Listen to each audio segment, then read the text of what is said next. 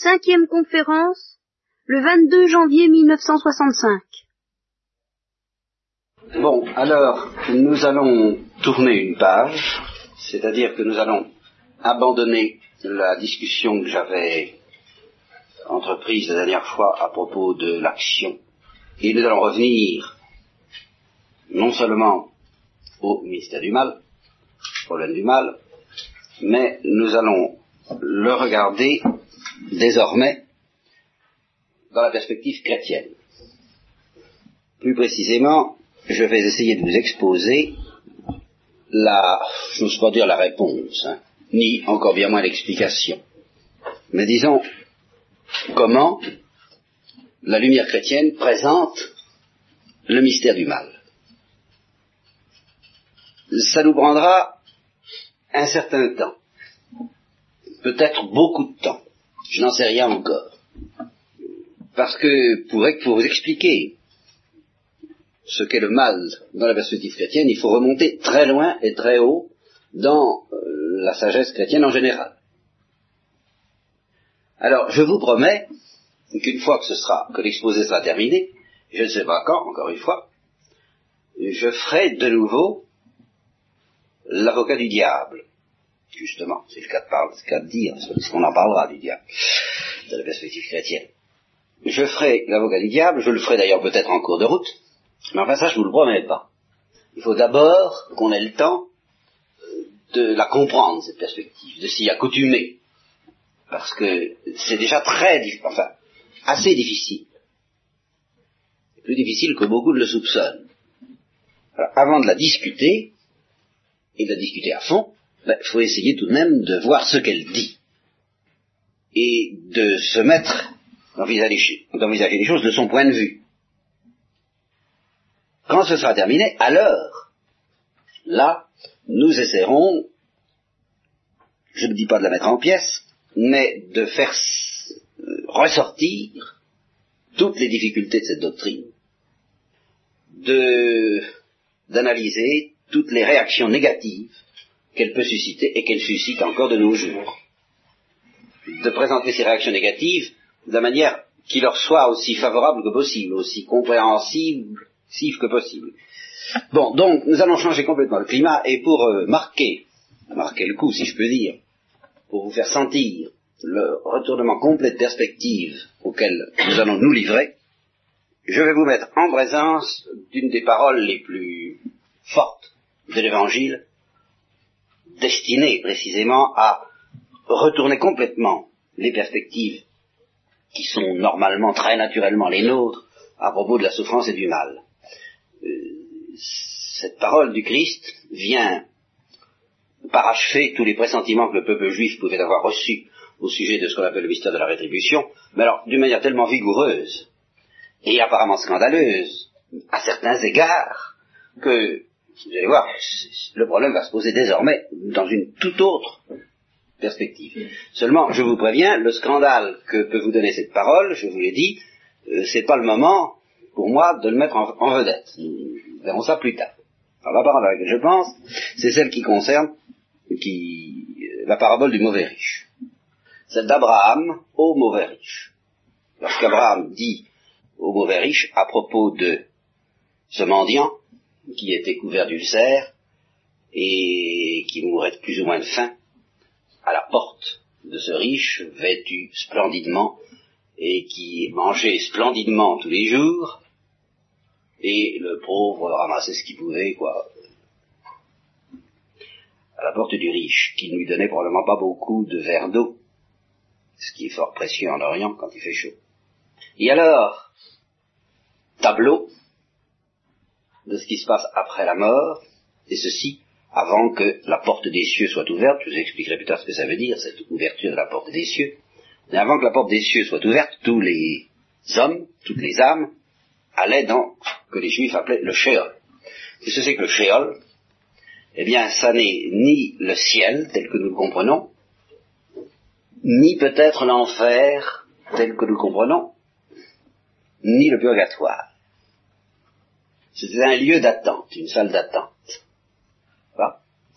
dans laquelle tous les âmes étaient euh, se rendaient après la mort, y compris les saints, ceux qu'on appelait les justes, tels que Abraham, Isaïe, les, martyrs de l'Ancien Testament, il y en a eu, et aussi bien les pécheurs. Et les plus grands pécheurs allaient également dans le shéol. Mais, dans ce shéol, où on ne jouissait pas de la vision de Dieu, c'est pour ça que la porte des cieux, vous dit, je n'étais pas ouverte, et qu'en voyant arriver Jésus-Christ, Abraham a vu son jour et s'est réjoui, parce qu'il s'est dit, bien, bientôt la porte sera ouverte. Et euh, c'est pour ça que Christ, selon un article du credo que vous récitez peut-être encore sans trop y faire attention, mais qui est tout de même assez euh, surprenant, agaçant, enfin tant qu'on n'a pas réalisé ce que ça veut dire, qu'il est descendu aux enfers, n'est-ce pas? Eh bien, ça veut dire qu'il est descendu au Sheol. Et que là, il a ouvert la porte du ciel au juste, à Abraham. C'est pour ça qu'Abraham a vu son jour et s'est réjoui. C'est parce qu'il a su, en voyant venir le Christ, que la porte serait bientôt ouverte pour lui. Donc le Sheol, c'est pas le ciel, et ce n'est pas non plus l'enfer, mais c'est tout de même un lieu qui comporte plusieurs demeures, une dans laquelle les justes attendent, attendaient mais sans souffrir, l'autre dans laquelle ils souffraient peut-être quelque chose d'analogue à ce que nous subissons au purgatoire, et l'autre enfin dans laquelle les pécheurs, les damnés, pour tout dire, soit, et voilà le mot lâché, celui qui va nous jeter en pleine perspective nouvelle, qui va aggraver en un sens le problème du mal qui va et, l'irritation ou l'angoisse que peut causer en nous le mystère du mal, mais qui va en même temps retourner la perspective. Donc quelque chose d'analogue à l'enfer, et le tableau du mauvais riche nous représente le mauvais riche en enfer et le mendiant porté dans le sein d'Abraham, justement, c'est-à-dire dans ce lieu où vivaient les justes, lieu qui n'était pas douloureux, mais qui était euh, possédé par un immense désir de plus en plus dévorant de la venue euh, du Christ et d'ouverture de la porte du royaume des cieux. Alors, là, il se regarde. Abraham, plutôt le, mauvais riche, et le mendiant. Et le mauvais riche dit au mendiant, ou je ne sais plus, je crois que c'est Abraham, de, demande à ce mendiant de me donner une goutte d'eau pour rafraîchir ma, bouche parce que je souffre cruellement. Et Abraham lui répond, il peut pas. Il ne peut pas parce que vous êtes séparés par un mur spirituel, infranchissable. Et il ne faut pas te plaindre de la situation. Alors c'est là qu'arrive cette parole qui est pendant que vous viviez sur la terre, tu as eu les biens, il a eu les maux. Tu as joui, il a souffert. Maintenant, ben c'est le contraire. Lui, il est dans les délices en attendant d'être dans la béatitude du ciel, et toi, tu es dans les tourments. Voilà. Alors, je ne vous dis pas, encore une fois, que cette parole ne soulève pas d'énormes questions. Je comprends qu'elle suscite des réactions qui peuvent aller de l'angoisse, la colère, la révolte à l'incrédulité la plus totale, en déclarant qu'une pareille histoire n'est pas possible et qu'elle est indigne d'un Dieu qui se présente comme bon et miséricordieux. Nous connaissons si je peux dire, non pas la question, mais ce qui se dit à ce sujet. Nous le savons, nous l'avons peut-être dit nous-mêmes, nous en avons eu la tentation. Mais je vous remarquer qu'en tout cas, à partir du moment où on accepte d'entendre parler de cette perspective, c'est ce que vous faites faire ici, vous devez vous douter au moins d'une chose, c'est que le problème du mal ne peut plus se poser du tout aux yeux d'un chrétien dans les mêmes conditions qu'aux yeux d'un incroyant. On pourra dire, ah ben les chrétiens sont de vrais, euh, sont des, enfin, je suis pas des vrais salopards, mais enfin, n'est-ce pas? Ils se disent, bon, on souffre, ça va, on encaisse, oui, mais, qu'est-ce que vous allez prendre, hein, quand ce sera fini? Bon, encore une fois, ça fait partie des scandales de la solution chrétienne. Nous examinerons tout ça, nous verrons ça. Nous donnerons la parole, je vous le dis, à l'avocat du diable. Bien. On peut s'imaginer ça. Mais même, justement, dans la mesure où on s'imagine ça, où on se fait du chrétien une idée évidemment caricaturale qui consiste à se dire, bon, ben, euh, je, ramasse sur la terre, mais j'aurai ma revanche après, dans cette mesure-là, on reconnaît que la perspective chrétienne, on le reconnaît de manière caricaturale, grossière et matérielle, mais on reconnaît que la, que la perspective chrétienne retourne entièrement le problème. Si on y croit, si on la prend vraiment au sérieux, eh bien, il, est évident que le fait de souffrir sur cette terre euh, ne peut plus avoir le même caractère d'absolu, irrémédiable et irrécupérable que ça a nécessairement dans les perspectives d'un croyant. Pour un incroyant, pour celui qui n'a que cette vie, eh bien, s'il la rate, il a tout raté. Si vous vous placez dans une perspective plus marxiste, eh bien, si le genre humain rate le tournant, ce que les marxistes refusent d'admettre comme possible à cause du déterminisme de l'histoire, mais enfin, il, se, je, dirais pas il s'agite, mais enfin, il se démène assez pour que, au moins, ils aient le soupçon que cette histoire peut mettre du temps à prendre le tournant souhaité, qu'il est bon de y aider un peu, et même beaucoup, par des efforts quelquefois héroïques dans leur genre, eh bien, pour un marxiste, si l'humanité ne débouchait pas, par impossible, bien entendu, mais enfin, si des fois l'humanité ne débouchait pas dans les perspectives qu'ils espèrent promouvoir, eh ce serait raté définitivement. Il n'y a, pas, de récupération possible. C'est sur cette terre qu'il faut trouver une réponse au problème du mal. Il est évident que la perspective chrétienne dit, eh bien, non. Non seulement le Christ, puisque le christianisme c'est le Christ, refuse que la question soit définie par rapport à ce qui se passe sur la terre, mais toute sa, doctrine prise dans sa virulence consiste, c'est ce que je viens de vous prouver par cette phrase, mais les béatitudes vous le prouveraient d'une manière aussi vigoureuse, n'est-ce pas, à retourner entièrement la question. C'est-à-dire, faites attention, euh, bienheureux vous qui pleurez maintenant. Voilà, c'est pas compliqué. Tout le problème du mal. Heureux ceux, heureux ceux qui sont dans la mouise, dans la misère, dans la souffrance, voilà, heureux. Et quant à ceux qui rient maintenant, malheur à vous qui riez maintenant parce que vous pleurerez, eh bien c'est... Voilà. Alors ça ne supprime pas le problème du mal. C'est évident, puisque de toute façon, dans la perspective chrétienne comme dans la perspective normale, il y a des gens, si j'ose dire, qui apparemment ont de la veine, hein, et puis il y en a qui apparemment n'en ont pas. Hein, C'était exactement ça au fond le scandale. C'est ça le scandale du mal. Il y en a qui sont heureux, il y en a qui sont doués, il y a qui tout réussit, hein, et puis il y en a d'autres c'est, ils sont foncièrement malheureux. Ils n'ont pas de chance. Ils ont ce qu'on appelle la frise, en termes d'argot, n'est-ce pas? Hein Tout leur arrive dessus, toutes les, calamités, ça, moment où ils espèrent en sortir, ça rate toujours. Eh bien, ce qu'il y a en effet d'effrayant dans la perspective chrétienne, et à bien vu, j'admets le scandale, encore une fois, je vous dis, nous, nous réservons le scandale pour après nous allons essayer de comprendre. Mais le scandale va demeurer. Il va y en avoir contre la veine. Il va y en avoir qui n'en ont pas, apparemment, toujours apparemment, enfin, première vue. Hein. Il va y en avoir qui sont, qui ont, qui ont été faits pour le bonheur, et puis d'autres qui semblent avoir été faits pour le malheur. Seulement, eh bien, c'est exactement, c'est pas les mêmes, c'est même le contraire. Ce serait plutôt le contraire. Comme nous aurons le temps de le voir, c'est pas absolument, absolument le contraire. Mais euh, en gros, c'est tout de même bien le contraire. En gros, c'est cette masse de gens qui semblent plonger dans la misère, l'oppression, l'écrasement, pour qui ça vaut pas le coup de vivre. Ce sont ceux-là qui, dans la perspective du Christ, partent gagnants pour la course de la vie éternelle, et ce sont ceux à qui tout réussit,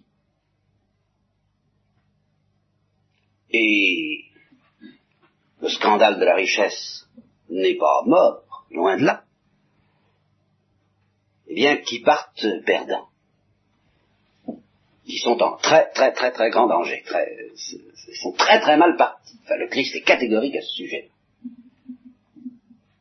Alors, je ne vous dis pas du tout que ce soit rassurant, hein, puisque non seulement c'est pas rassurant, mais ça aggrave le problème. C'est ça qui m'a rendu si difficile au début d'aborder ce, mystère du mal. C'est parce que je, suis très conscient que la réponse chrétienne au mystère du mal le rend plus, plus insupportable. En fin de compte, plus douloureux, plus tour...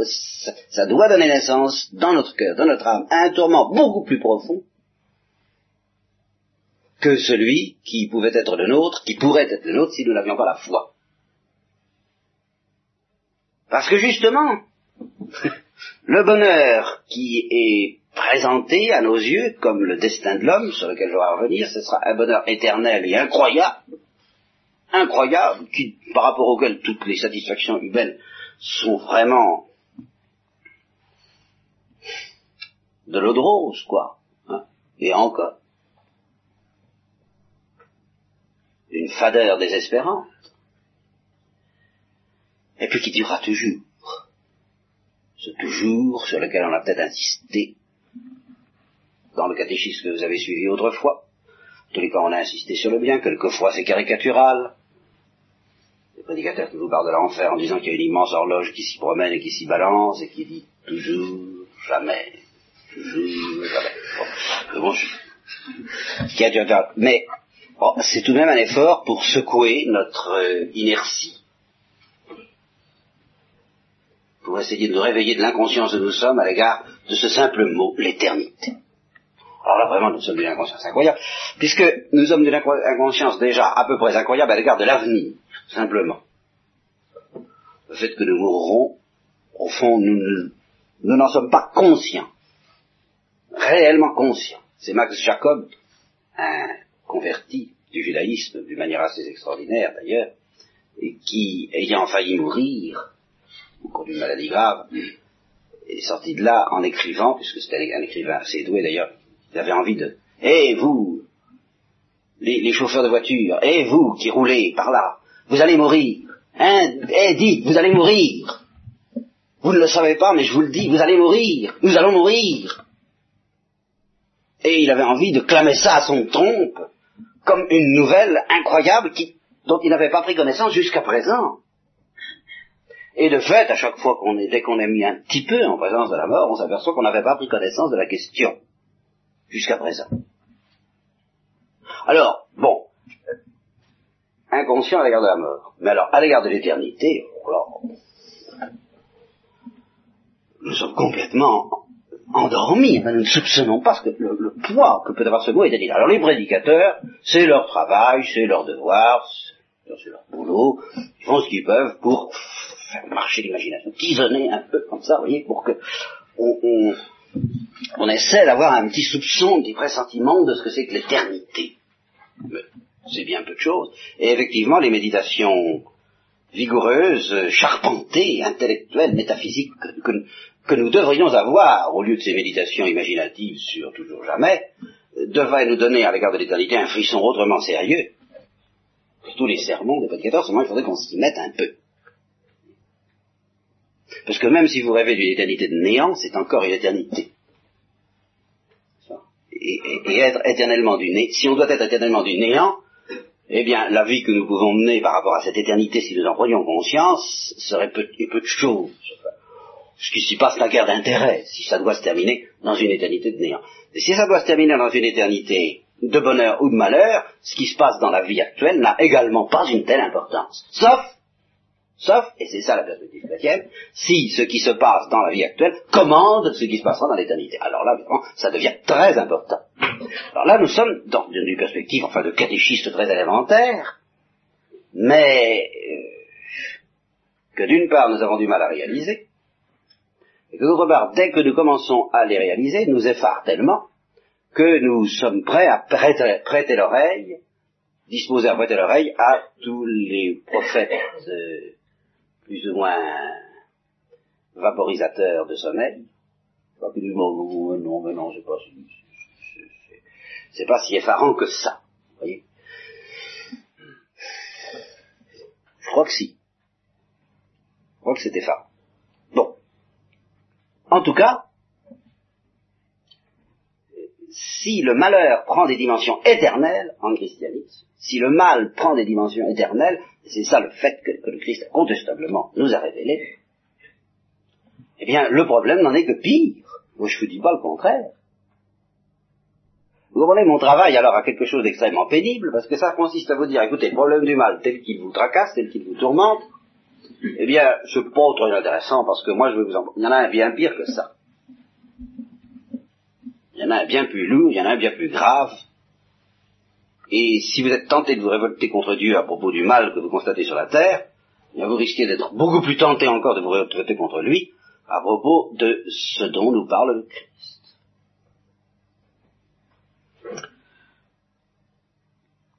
Alors vous pourrez dire, mais est-ce que vraiment, enfin c'est si absolu que vous le dites? Est-ce que il n'y a pas moyen d'envisager les choses d'une manière un peu plus réconfortante, un peu moins dramatique? C'est évident que dans la perspective des hindous, par exemple, c'est beaucoup moins dramatique. Vous avez raté votre coup. Bon, ça va, vous recommencerez. Hein, dans des conditions moins favorables. Ah, moins favorables. Hein, vous allez dégringoler d'un rang dans l'échelle des êtres. Vous allez peut-être vous retrouver déguisé en araignée, moi je ne sais pas. Mais en tout cas, euh, vous recommencez, et vous recommencerez indéfiniment jusqu'à ce que vous y arriviez. Alors, effectivement, je, je, pense vous montrer un jour, c'est pas ce soir que je voudrais en parler, que dans une perspective de ce genre, la vie, la vie que nous menons, perd tout sérieux. Que de, vu ce qu'est notre psychologie, vu la légèreté avec laquelle nous traitons les choses spirituelles, il est impossible à celui qui est en face d'une telle perspective de faire des sacrifices vraiment réels et sérieux pour se livrer au mystère de la charité. Et s'il existe, et il existe certainement parmi les hindous des hommes de haute valeur et de grands contemplatifs, eh bien c'est qu'ils sont animés par une grâce euh, dont ils ne comprennent pas eux-mêmes la signification et la portée. Là, évidemment, la grâce peut toujours tout faire, mais de soi, cette doctrine-là euh, n'engendre pas, ne favorise pas la prise au sérieux de l'accueil de la grâce. Donc,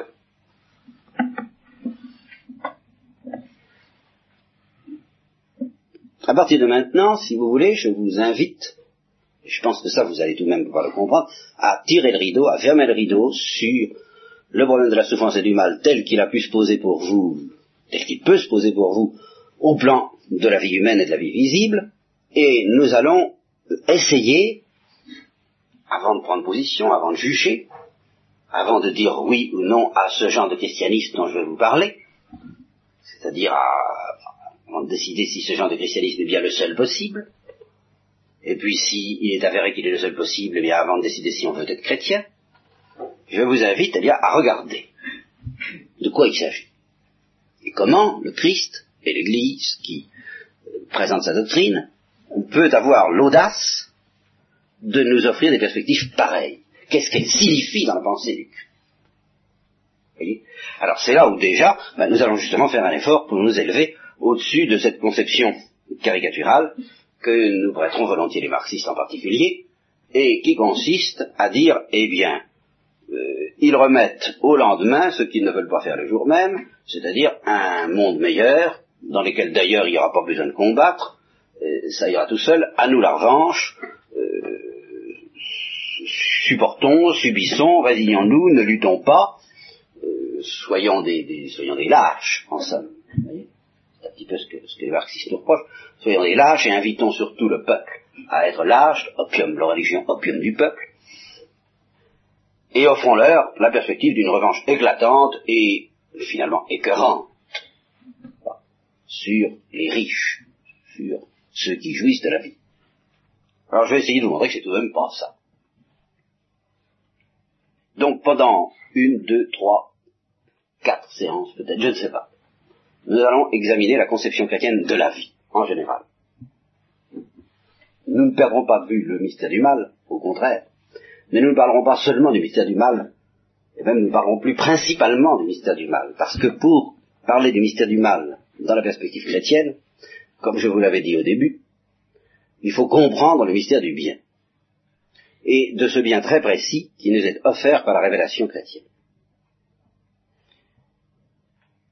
Nous verrons en effet que le mal, dans la perspective chrétienne, c'est la perte du bien qui nous est offert depuis toujours. Alors, qu'est-ce que c'est que ce bien? C'est de ça dont il faut parler d'abord. Il est impossible, voyez, de rien comprendre à l'évangile. Et je n'accepterai pas, je ne peux pas accepter de discuter de l'évangile, et particulièrement de la réponse évangélique au problème du mal, tant que l'interlocuteur, celui qui me pose la question, n'a pas compris ou du moins entrevu ce que veut dire le mot destiné surnaturel. Alors ça, évidemment, là, je suis obligé de vous prévenir. Je ferai l'avocat du diable, je, prêterai la parole au, maximum à, ceux qui grincent des dents de la manière la plus virulente, la plus violente, ou au contraire la plus méprisante contre le christianisme, c'est entendu. Mais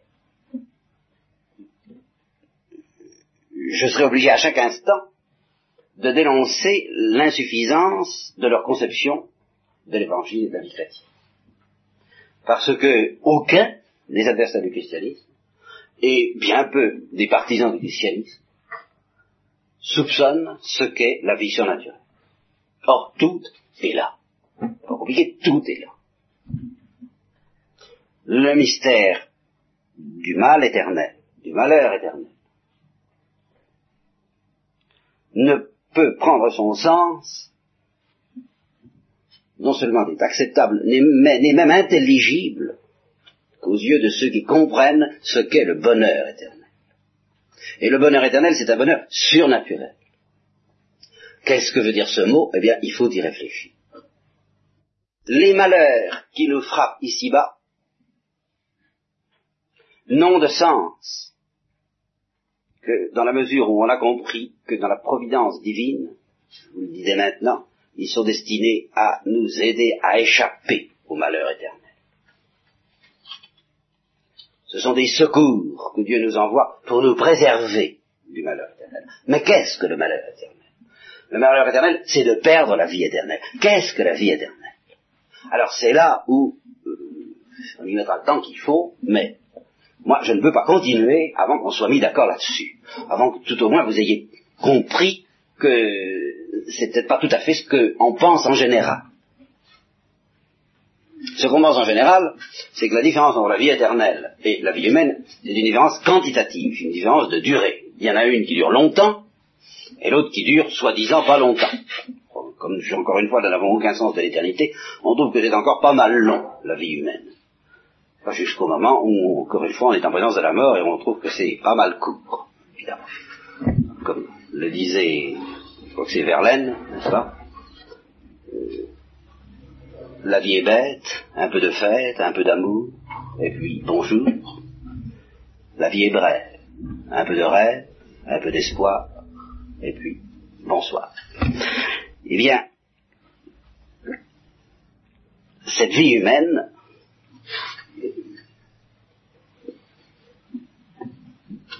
toutes les vicissitudes qu'elle comporte changent complètement de visage le jour où on comprend le danger qu'il menace de perdre la vie éternelle. Alors je vous dis, pour nous, tant qu'on n'a pas, hein, n'a pas été éclairé, bah, la vie éternelle c'est une vie humaine, mais mieux, mieux, oui d'accord, mieux, chose de mieux, bien sûr, beaucoup mieux même infiniment mieux. Pas d'ennui, pas, de combat. C'est ce que je reproche surtout les marxistes. Pas de combat, pas de lutte. Le grand repos, éternel, justement. Hein, Comme disait brave dame au soir des journées épuisantes en, ramassant, en portant des paquets de draps. Ah, mon Dieu, le repos éternel. Oui, évidemment. Alors, c'est ça que ça évoque un peu pour nous. Alors on nous dit bien que les satisfactions que nous aurons dans cette vie éternelle sont d'un ordre un peu plus relevé et un peu plus intense que celles que nous avons ici-bas. Mais c'est là où, nous commençons à ne pas comprendre et à ne pas chercher à comprendre et à ne pas soupçonner de quoi il s'agit. En fait, la vie éternelle est une vie qui est beaucoup plus différente, beaucoup plus différente de tout ce que nous pouvons connaître comme joie, même parmi les plus élevés et les plus intenses, qu'elle n'est semblable. Ça veut dire qu'il y a quand même quelques ressemblances, il y a des choses qui nous permettent de pressentir ce qu'est la vie éternelle. Il y a des réalités humaines qui nous permettent de pressentir. La vie de l'intelligence et la vie de l'amitié et de l'amour, dans l'ensemble, ce sont surtout ces réalités-là, euh, alimentées par, en somme, les joies de la science d'une part, pour ceux qui peuvent en bénéficier, les joies de la artistique, esthétique de l'autre, pour ceux également qui peuvent en bénéficier, l'amitié et l'amour euh, qui, lui jouissant de communier dans ces réalités qui sont les plus belles, voilà les analogies les moins grossières, les moins insuffisantes que nous pouvons offrir à l'égard de la vie éternelle. Mais tout ça est infiniment loin de compte. Pourquoi? Alors, reportons-nous, si vous voulez, au paradis terrestre. Ce paradis, on peut y voir une image, on peut dire et discuter à grand renfort de science sur le fait de savoir s'il y avait un seul couple, originellement, ou plusieurs couples, si c'était un jardin, ou si c'était tout simplement la terre, telle que nous la connaissons maintenant, dans des conditions différentes, on peut dire tout ce qu'on voudra. De ce côté-là, j'insisterai pas ce soir. Une seule chose est certaine, pour un chrétien, c'est que nos premiers parents, quels qu'ils soient, possédait quelque chose dont nous n'avons plus aucun soupçon et qui n'est pas le ciel, qui n'est pas encore le ciel, mais qui est une des composantes fondamentales de la vie éternelle et du ciel, l'innocence. Alors ça, l'innocence et le vertige qu'elle devrait provoquer en nous, on peut en avoir une idée, encore une idée très lointaine là encore, en pensant à l'émotion qu'éprouvent certains hommes, et parmi les plus durs, parmi les plus âpres, parmi les plus blasés, les plus blessés par la vie, lorsqu'ils se trouvent en face de certains enfants. Cette espèce de nostalgie qui les prend en cette, ils, ils désarment, ils n'ont plus besoin de se battre, ils sont en face de quelqu'un qui n'a encore jamais péché, qui ne sait pas ce que ça veut dire. Évidemment, ils ne formulent pas ça comme ça. Mais enfin, plus ils ont appris à connaître ce qu'ils appellent les laideurs de la vie, plus ils ont appris à trouver que la vie est moche, que les hommes sont moches, que tout est dégoûtant, eh bien, plus souvent ils sont possédés par la nostalgie de cet état de l'enfance où justement on n'est pas encore moche, on n'est pas encore sali, on n'est pas encore blasé, on n'est pas encore dégrisé, où on est encore capable d'enthousiasme, où on est encore capable d'émotion. La vieillesse, c'est au fond de ne plus être capable d'émotion. Il y aurait beaucoup à dire sur l'innocence. Pensez à la capacité d'émerveillement indéfinie des enfants devant toutes les découvertes qu'ils font, les plus simples, les plus simples. Il n'y a vraiment pas besoin de grand-chose. Pour que justement, ils pressentent. Quand, quand, un enfant n'a pas encore vu la mer et qu'il lui parlait de la mer, c'est presque le paradis. Comme le disait Lewis, à propos des vacances, simplement les vacances. Eh bien, la veille du jour des vacances, il dit c'était une telle joie qu'on avait besoin d'être soutenu par le vin et fortifié avec des pommes, comme on y reprend l'expression, je crois que c'est du cantique des cantiques, je ne sais pas. C'est une joie trop forte, On, en, défaillait de joie. Cette capacité de vibrer sans limite, sans repli sur soi, sans scepticisme. Nous avons perdu cela. Nos premiers parents l'avaient. Et alors c'est là où nous arrivons à quelque chose qui est vraiment insoupçonnable pour nous. Et quelque chose d'insoupçonnable, c'est qu'il l'avait à l'âge mûr. Évidemment, on ne peut pas dire que ce serait un paradoxe de dire que Adam, les premiers parents, ont été créés à l'âge de 30 ans, n'est-ce pas? Mais, il semble que, en tradition chrétienne, ils aient été créés adultes. évidemment, dans la perspective évolutionniste, on dira, mais non, pas du tout, ils n'ont pas été créés adultes. Je n'aborde pas cette question-là, peu importe. Ce qui est sûr, ce qui est sûr, c'est que, au moment où ils ont péché, et dans la tradition chrétienne, il faut bien dire qu'ils ont péché, ou alors qu'est-ce qu'il reste? Eh bien, ils étaient en possession de leur maturité d'homme. Sans quoi leur péché n'aurait pas eu la portée a eu en fait.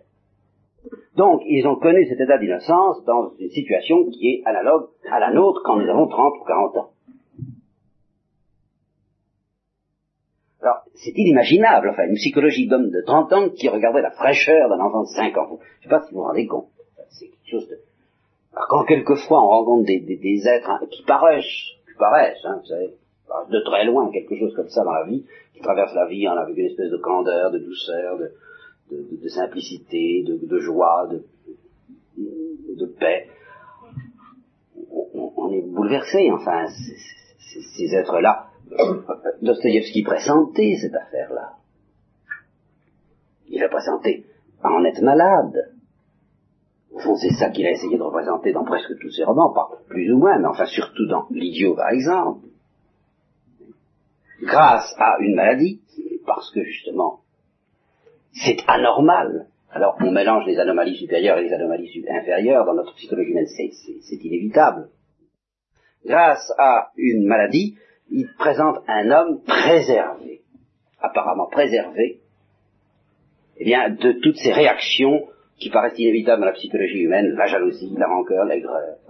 Le, le, le, prince Wishkin dans l'idiot, c'est un être qui n'a aucune jalousie, aucune revendication personnelle. Alors, c'est un personnage assez irréel, dans quelle mesure Dostoevsky est-il réussi, ça ne me regarde pas.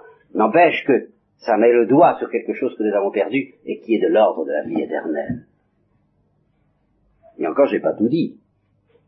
Je, ne donne là que quelques éléments qui sont euh, le, le fond, le sujet de la vie éternelle, c'est l'innocent. La vie éternelle, c'est ça la, c'est ça la grande vérité chrétienne dans ce cas-là de, de, de terrifiant la vie éternelle ne peut être donnée qu'à des innocents.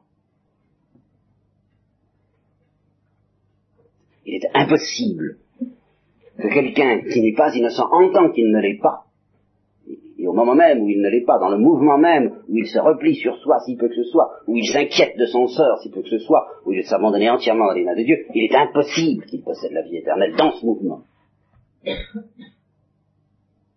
Alors évidemment, alors, précisément, notre malheur, c'est que nous avons tellement perdu ça qu'on ne se rend même plus compte qu'on l'a perdu. On ne se rend même plus compte de ce que ça a d'effrayant. Nous sommes comme des malades, c'est ce que dit Lewis, là encore. Nous sommes comme des malades qui finissent par trouver la santé non seulement anormale, mais impossible. Il dit euh, que tout le monde dans une classe euh, manque les devoirs euh, rate les devoirs qu'on donne, euh, n'obtiennent que de très mauvaises notes aux, compositions, on sera tenté d'attribuer ça à la difficulté des compositions. Et de dire, ben, c'est normal, avec des devoirs pareils, avec des devoirs aussi difficiles, il, est normal que tout le monde attrape deux, trois ou même zéro. On dira, c'est normal jusqu'au moment où on s'apercevra qu'en dehors de cette classe, il existe des gens qui réussissent très bien à faire les mêmes devoirs. Et où on s'apercevra que ces élèves, qui trouvent normal de rater les devoirs et invraisemblable d'envisager d'avoir seulement la moyenne, constituent à l'intérieur de l'humanité une poche où la, la lumière morale, enfin, il ne s'agit pas de lumière morale en ce moment, mais où les exigences scolaires ne sont pas les mêmes. Eh bien, il dit de même, quand on a vécu dans un mauvais milieu, on finit dans ce mauvais milieu par trouver normal un degré de vertu extrêmement médiocre, plus que médiocre, quelque chose qui paraît être abominable à des gens sensés, normaux, dignes, à des hommes dignes de ce nom. Dans le milieu, par exemple, on appelle le, le mi-temps, milieu. Ben, il y a une loi, il y a des lois morales, il y a tout un, il y a tout un code. Dans ce milieu, il est normal de faire un certain nombre de choses. C'est pas qu'on trouve ça particulièrement bien, mais on, estime qu'il est impossible de vider de le faire. C'est comme ça qu'on vit. Et que la perspective de vivre autrement apparaît de chose absolument farabineuse. Alors, il dit, lorsque l'individu sort de la poche, à l'intérieur de laquelle on a de tels jugements sur ce qu'est le, vrai bonheur humain et la vraie vertu humaine, il s'aperçoit avec effarement et erreur, dans une certaine mesure, que ce qu'il estimait normal apparaît une monstruosité, et que ce qu'il estimait une vertu héroïque apparaît, ma foi, euh, ce qu'il est normal de faire. Et alors là, oui, s'ajoute, eh bien, on pourrait peut-être arriver à soupçonner que l'humanité tout entière est une immense poche de ce genre, à l'intérieur duquel notre jugement est devenu perverti que nous ne nous rendons pas compte du caractère épouvantable de notre conception de la vie, je ne parle pas de notre pratique, cette conception de la vie qui consiste à trouver normal de faire un certain nombre de choses, ou de ne pas faire un certain nombre de choses, euh, euh, aberrant euh, de prétendre à un certain degré de vertu auquel, ma foi, certains êtres particulièrement doués peuvent peut-être parvenir, mais enfin, qui n'est pas dans le programme pour nous. Alors, ce que j'essaie de vous expliquer là, c'est une première touche, nous allons y revenir, c'est une première touche destinée à vous expliquer ce que dans la perspective chrétienne on appelle le mal de coupe ou le péché. C'est une première touche destinée à vous faire pressentir que, au-delà de tous les maux dont nous souffrons d'une manière consciente et dont nous nous plaignons d'une manière consciente, disant que nous ne sommes pas heureux, que nous ne sommes pas servis, nous sommes bien servis par la vie, et que d'autres aussi ne sont pas heureux et sont pas bien servis par la vie, il y a un mal beaucoup plus écrasant, beaucoup plus épouvantable qui pèse sur nous tous. Nous sommes dans les ténèbres de gens qui ne savent plus ce que c'est l'innocence. Voilà. Ils savent plus ce que c'est vraiment l'innocence. Et alors là-dessus, bien, je, puisque je suis entraîné à vous en parler, je, je sens l'obligation d'insister, même si ça vous paraît euh, vous détourner un peu du sujet. En fait, non. Léon Doigt disait, il n'y a qu'une seule tristesse, il n'y a qu'un seul malheur, c'est de ne pas être un saint. Bon, Qu'est-ce que c'est qu'un saint? Nous en parlerons plus tard. Je pas encore expliquer ce que c'est. Mais je voudrais vous faire pressentir le malheur que c'est de ne plus être innocent et vous faire pressentir que ce malheur est bien plus grave que tous les autres. Et du même coup, eh j'espère déplacer le, centre de gravité, voilà ce que je voudrais obtenir, déplacer le centre de gravité du problème, dans votre esprit. Encore une fois, ce problème ne sera pas moindre, il plus aigu, mais il sera logé ailleurs. Pourquoi sommes-nous pécheurs? Pourquoi sommes-nous comme ça? Et que surgisse dans notre cœur la tentation de nous retourner contre Dieu et de lui demander des comptes disant pourquoi nous avez-vous laissé être comme ça? D'accord, ça alors là, on commence à entrer dans la perspective chrétienne, la vraie, et les problèmes chrétiens, les vrais. Et je vous dis, je donnerai la parole à l'avocat du diable à ce sujet-là, et largement. Mais justement, tant que cette interrogation ne sera pas montrée dans votre esprit avec enfin, une certaine acuité, tant que vous ne souffrirez pas de ne plus être innocent, et de ne pas vivre dans un monde innocent. Mais non seulement parce que, alors là, évidemment, on souffre de ne pas vivre dans un monde innocent, euh, en ce sens qu'on on souffre de ne pas vivre dans un monde où les autres sont innocents pour notre bénéfice. Ça, bien sûr. Pas ça, bouge pas. Hein. non. Mais je parle de souffrir de ne pas vivre dans un monde où pourrait euh, se faire entendre la mélodie de l'innocence, la musique, le cœur, au sens d'une immense chorale, ce paradis que pourrait être notre vie les uns avec les autres si nous étions innocents. Pourquoi est-ce que nous ne sommes pas dans cette situation? Vous savez que c'est le drame d'un Fellini. C'est ça qu'un metteur en scène comme Fellini peut vous aider à comprendre. C'est son, anxiété perpétuelle. Mais qu'est-ce qui ne marche donc pas dans les rapports humains? Explique qu'il a fait les Cabiria en, dans, dans, dans cette idée de de présenter quelqu'un qui serait écrasé par tous les événements possibles et imaginables, et qui garderait malgré tout la confiance irrésistible qu'on peut peut-être faire quelque chose pour que ça améliore les rapports humains, pour que ça s'arrange un peu. Pourquoi est-ce qu'on ne peut pas avoir des rapports humains un peu meilleurs? Fellini est toujours torturé par cette question-là. C'est la seule question par laquelle il accepte d'être torturé. Les autres, euh, en particulier le problème de Dieu, il dit aspecte, aspecte, on verra plus tard, n'est-ce pas? Mais est-ce que ça pourrait pas s'arranger quand même?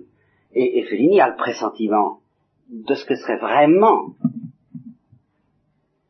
la vie humaine si nous savions nous aimer les uns les autres. C'est-à-dire ce paradis sur terre que pressentait également Dostoïevski quand il disait si chacun, si on pouvait comprendre que nous sommes tous coupables de tout pour tous, si chacun de nous pouvait comprendre qu'il est coupable de tout pour tous, si nous pouvions comprendre ça en même temps, tous ensemble, ce serait le paradis sur terre immédiat. Eh. Ben, nous ne comprenons pas.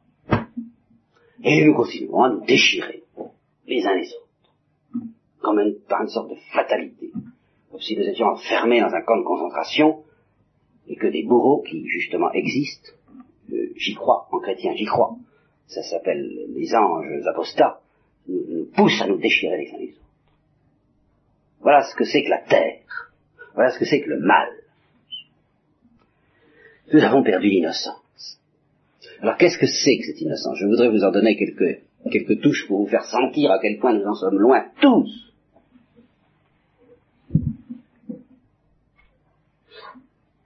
L'innocence, c'est l'ignorance. Bien? C'est l'ignorance de la saveur du mal.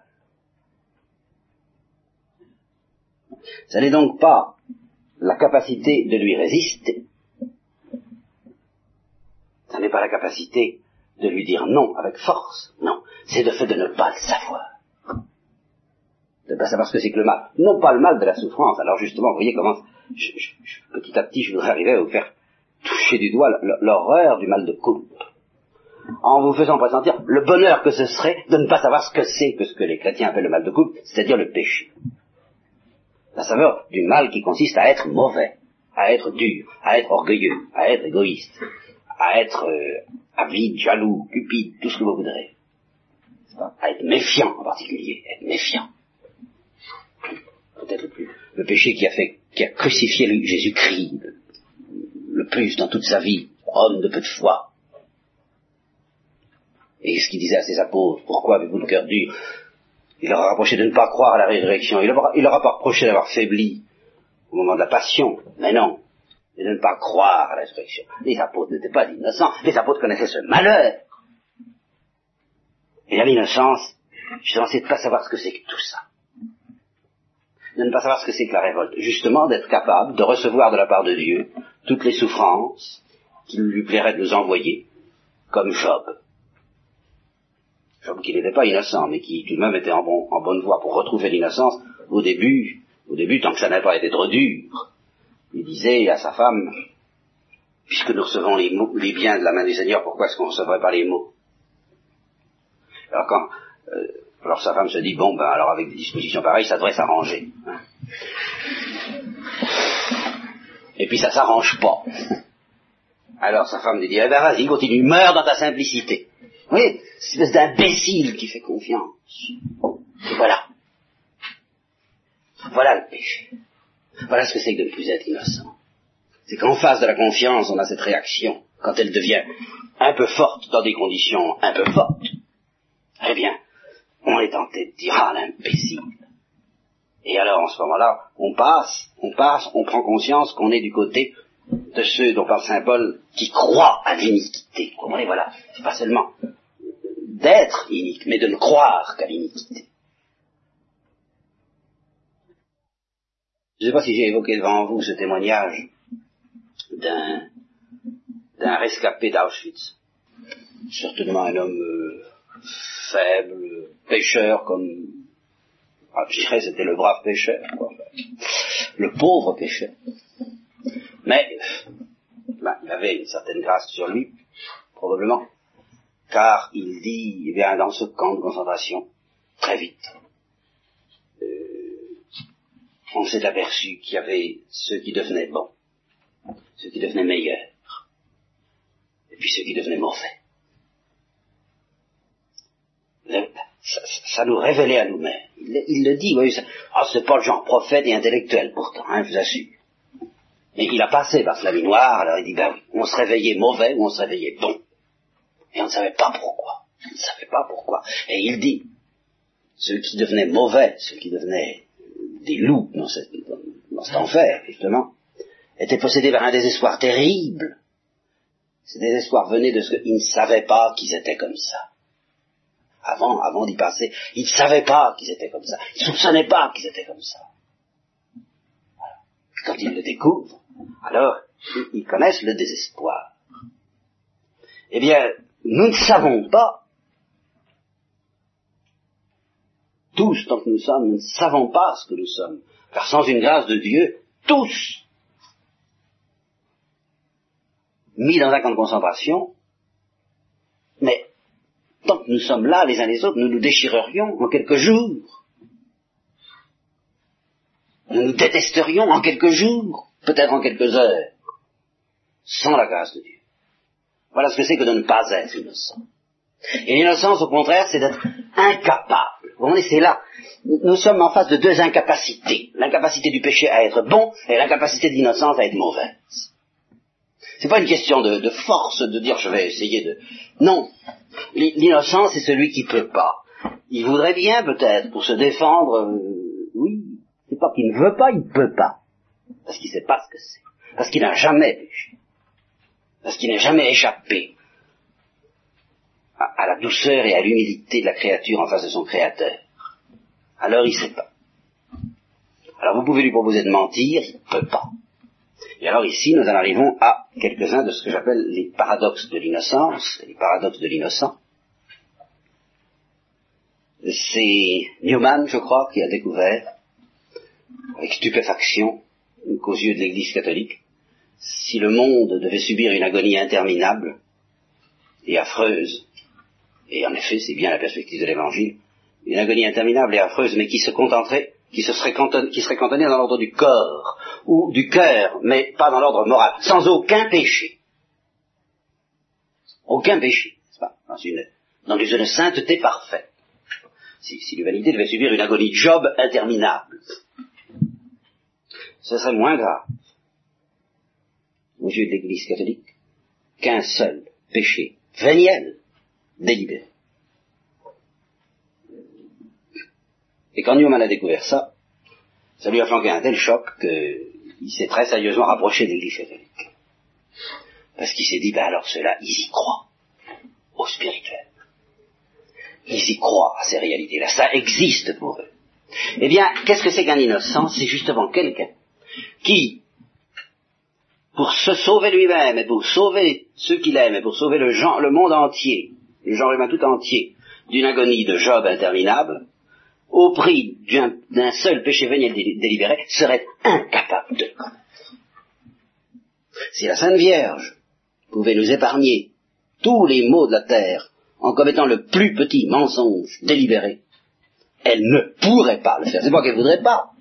C'est pas qu'elle dirait je veux garder ma pureté, hein, elle ne sait pas ce que c'est que de mentir. Elle ne sait pas ce que c'est, elle n'a pas le truc, on ne lui a pas appris. Alors elle ne peut pas. Alors cette bienheureuse impuissance, voilà ce qui nous manque pour pressentir la vie éternelle. Car ce n'est pas la vie éternelle, ça. C'est son aspect négatif. C'est, je viens de définir là, le sujet de la vie éternelle. La vie éternelle est offerte aux innocents. Maintenant, consolez-vous, je vous le dis tout de suite parce que je voudrais même pas vous laisser sur une impression trop lourde ce soir. Euh, c'est la vie éternelle elle-même, elle le sang de Christ lui-même qui nous restitue l'innocence, et dès maintenant, vous en avez retrouvé le germe, même dans des conditions un peu, un peu complexes, c'est moins qu'on puisse dire, mais enfin, nous en avons tous le germe, avec le baptême. de l'innocence. Et l'innocence nous travaille. Et c'est justement grâce à ce travail que j'espère m'être fait entendre. Que, quelque chose en vous s'agite, n'est-ce pas, à, l'intérieur de votre âme lorsque vous entendez parler de l'innocence. Parce qu'il y a un être innocent en vous qui, demande à grandir et qui demande à, s'épanouir et à sortir dans les douleurs de l'enfantement, précisément. C'est symbole. Eh bien, à l'innocent, aux innocents qui étaient nos premiers parents, Dieu proposait la vie éternelle, c'est-à-dire, c'est-à-dire son intimité. Alors qu'est-ce que c'est que l'intimité de Dieu? Je ne sais pas. La première chose que je m'empresse de vous dire, je ne sais pas ce que c'est. Et personne ne sait ce que c'est, ce qui s'appelle savoir. L'œil de l'homme n'a pas vu, son oreille n'a pas entendu, ce n'est pas monté dans son cœur, sauf justement à ceux à qui c'est donné, mais ceux à qui c'est donné peuvent pressentir ce que c'est. Ils ne peuvent pas dire qu'ils savent, ne peuvent pas définir. Pourquoi Mais Parce que l'intimité avec Dieu, c'est Dieu. Qu'est-ce que Dieu? Il est 10 heures, j'arrive à la fin, et je pose enfin la, question par laquelle, en un sens, il aurait fallu commencer. Tous ces cours. Seulement, vous n'auriez peut-être pas été disposé à m'entendre et à trouver ça très intéressant. J'en sais rien, tout de même, si.